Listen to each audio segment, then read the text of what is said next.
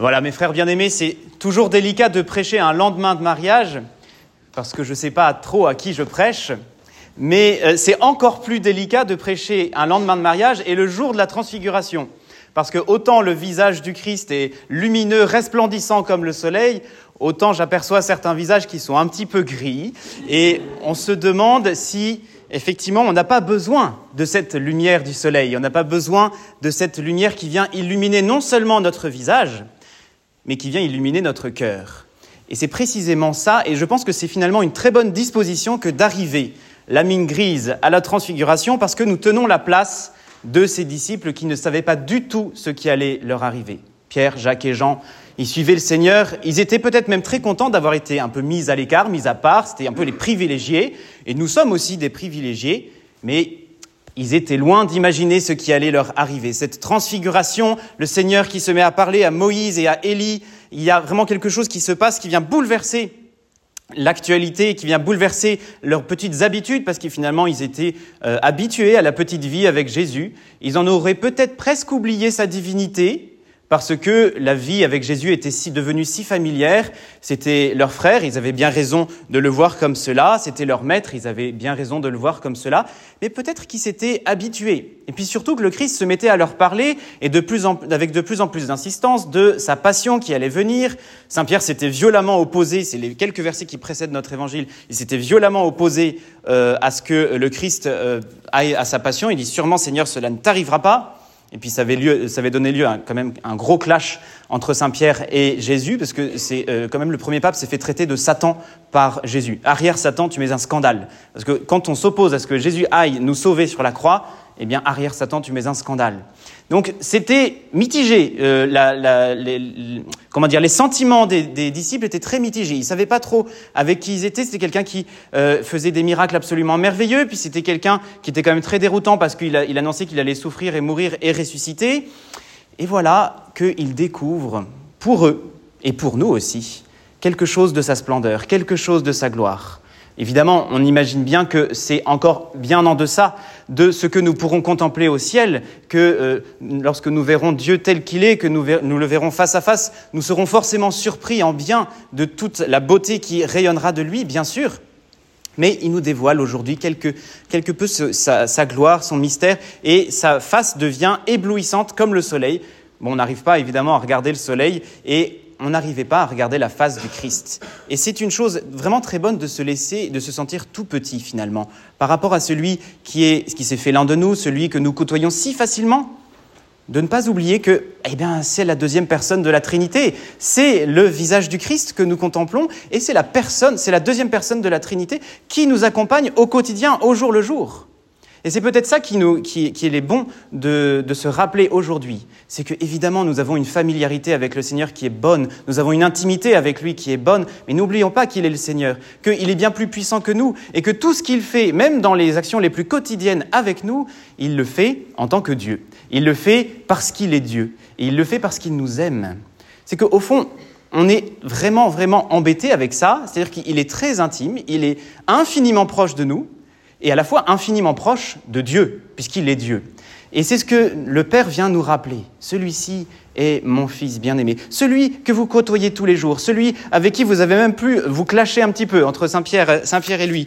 Celui que vous voyez tous les jours au quotidien. Celui qui s'est fait l'un de vous. Celui-ci est mon Fils bien-aimé en qui j'ai mis toute ma joie. Celui-là.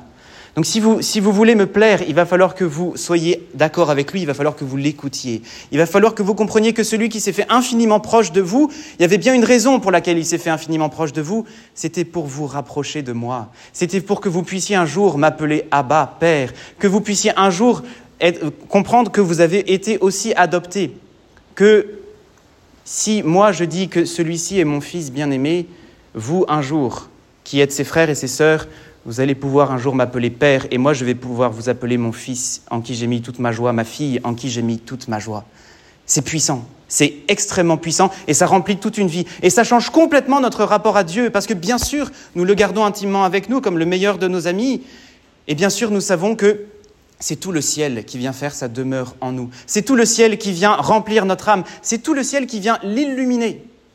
Parce que nous, nous avons une fâcheuse tendance, et ça c'est très humain, à contempler ce monde de ténèbres et à ne pas se laisser illuminer par la lumière. La lumière est venue dans le monde et le monde a préféré les ténèbres à la lumière. Mais c'est terrible ça, et ce n'est pas du tout chrétien. Parce que bien sûr que nous n'allons pas nous voiler la face, il y a des ténèbres dans le monde, c'est vrai. Mais si nous sommes porteurs de la lumière, si nous nous laissons illuminer par le Christ, mais bien sûr que nous pouvons vivre, mener une vie joyeuse dès ici-bas, parce que nous préparons la vie glorieuse et bienheureuse après notre mort.